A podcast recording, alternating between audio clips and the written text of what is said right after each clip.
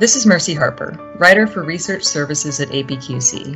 Remember to rate, review, and subscribe to APQC podcasts on Apple or wherever you get your podcasts. This is part two of a podcast series about how different generations communicate and collaborate in the virtual workplace. So I hope you'll check out part one first. That's called How Different Generations Experience Virtual Collaboration.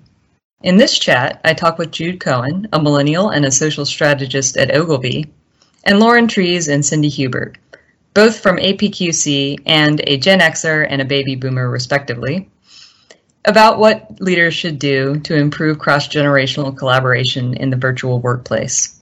So, without further ado, here's the chat.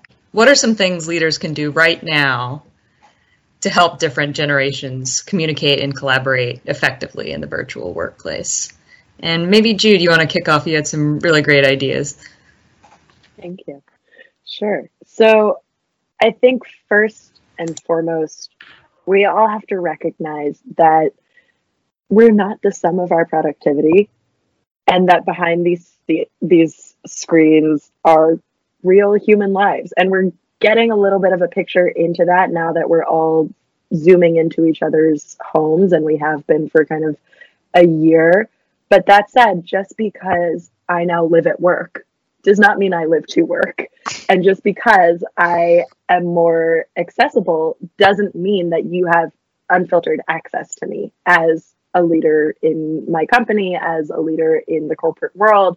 And so I think really remembering that we are humans leading human lives and that we're not the sum of our productivity and really taking that into account. And Cindy, it's similar, it's going back to what you were saying earlier about the formality of business, there are yes. times when it, it behooves us to be formal, and there are times when it will make your employees respect you so much more to peel back that curtain and and take a peek into the vulnerable real life that's going on behind the screen um, and so this this contributes to so many things. Like there's such a huge crisis right now of women leaving the workforce because they feel like they they have to make the choice between work and life and that you can't have a combination or a balance of the two. And that balance is becoming so overloaded on the work side during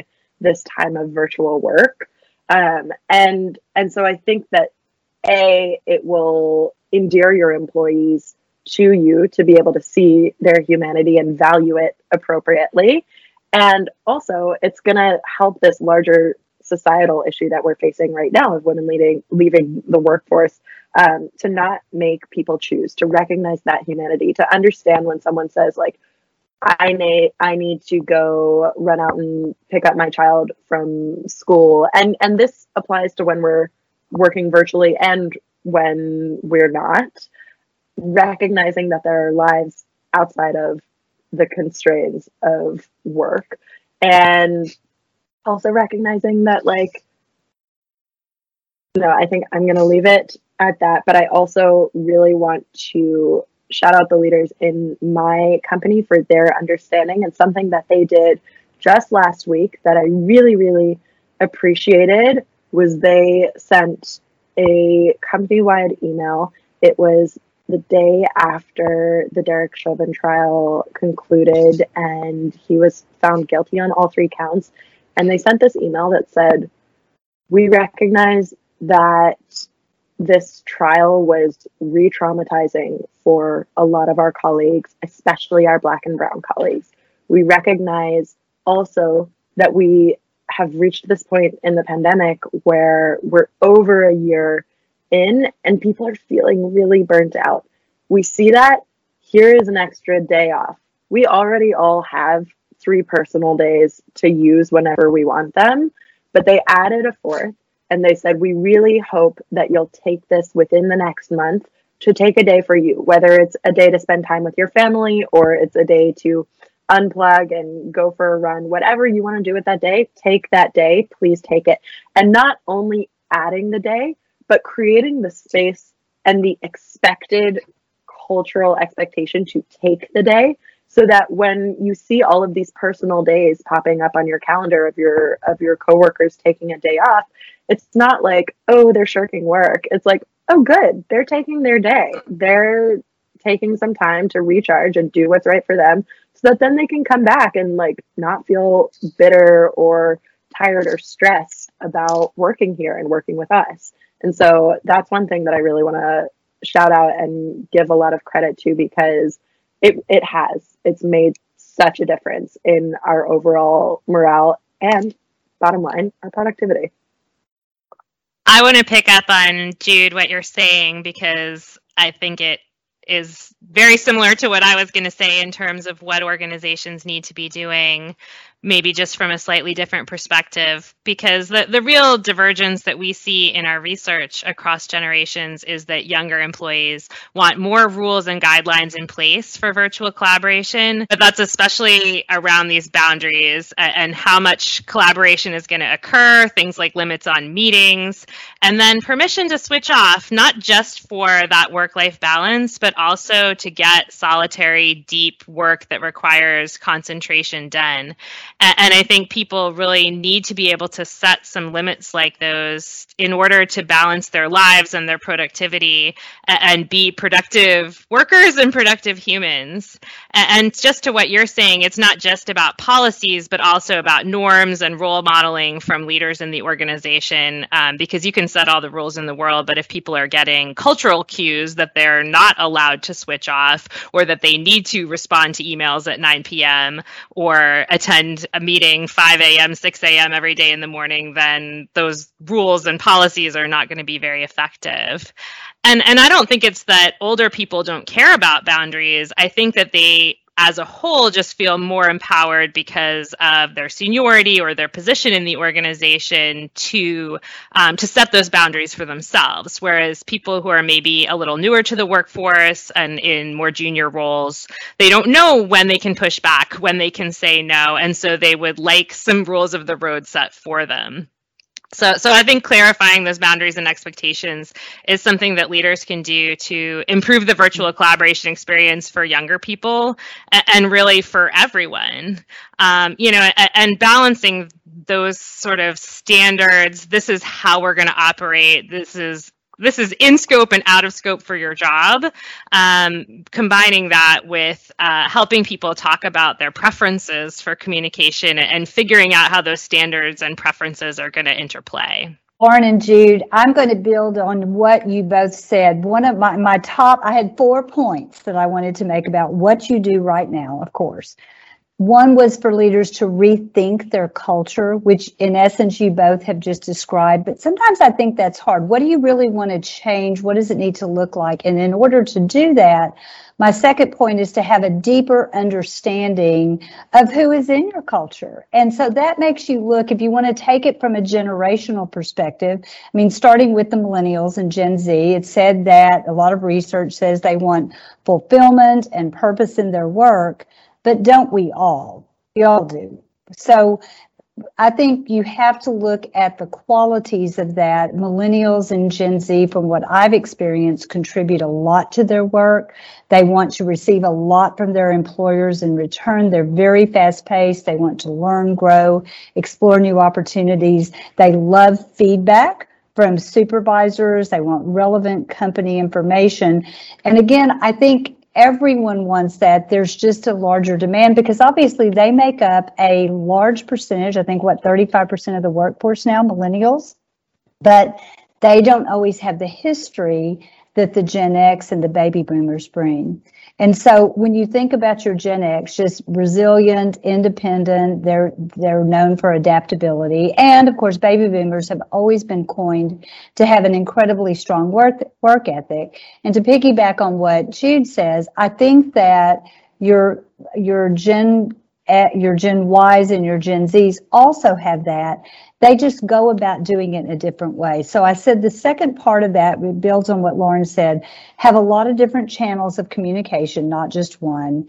The second thing is really active listening. And then, and, or the third thing is active listening. The fourth thing is actually using approaches to bring people together with a common purpose. And this is what we've done in the discipline that I know and love in knowledge management for so many years. Um, and it can apply the same to the collaboration, sharing, sharing knowledge, working together, getting to a common outcome. And APQC, Lauren and I actually did a really cool presentation. I'm going to pat us on the back for a minute in January of 2020. And I think it got a little overlooked because then we got tossed into this global pandemic. But it was about understanding the life cycle of an employee through the lens of knowledge sharing and knowledge transfer. And I think we can use some of the things that we we've discussed in that entire body of research and the presentation is you know what are each group's biggest needs? That's what leaders need to be asking. What are the opportunities and the interventions that are needed? What tools and approaches need to be provided? And how can we best support those groups and i think if you took those four questions as a leader you would go a long way to helping rethink and change your culture I'll jump in for just a minute. I feel like a lot of what all three of us are saying is not specific to different generations and is not specific to the virtual workplace. It's about how you lead people effectively and how you build a culture that respects people and treats them the way that we all want to be treated, and that those are the kinds of policies, norms, expectations, and behaviors that create a workplace that people want to contribute to and be productive and, and happy.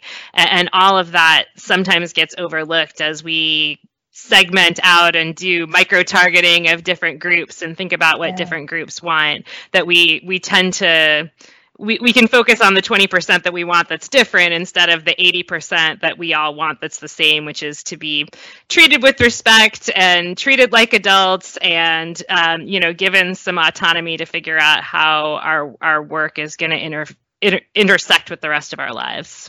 Yeah.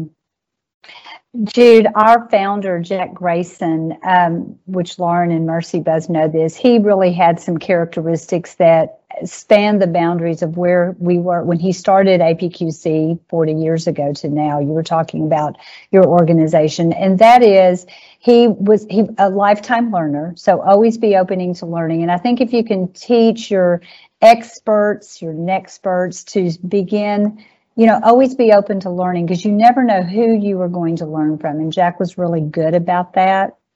Um, the other thing that he brought to the table, and Lauren mentioned it earlier, was vulnerability. And I think across all generations, you have to have that vulnerability that just is able to say, you may know this better than I do, or you may can help me with this, regardless of what, as Lauren, you said, your age, and do that. And those were two things that I think stand the test of time. If I look at where I started with APQC years ago um, to where we are now, it's it's just a journey. I fully both of those really really resonate with me cindy and i think to bring together what you and lauren both just said the only thing that i would add is that in the vulnerability and in what people really want from a culture from a job from the place where we spend the majority of our waking hours is to be seen and to be heard it's such a simple human want and to feel both of those things is to feel fulfilled. And so if the company can create a culture that makes employees feel seen and feel heard, that makes them open to being vulnerable, that makes them open to wanting to learn and seeing that ideas can come from anywhere. And so that's that's all I'll say on that because I know that we are getting close to time.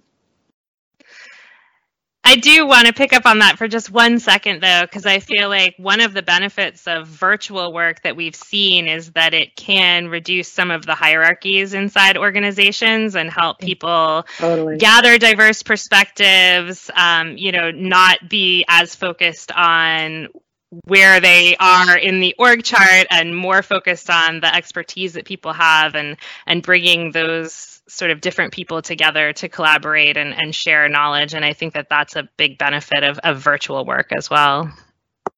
I'm mercy harper. Thanks for joining us for this apqc podcast. Please go to apqc.org to learn more and have a great rest of your day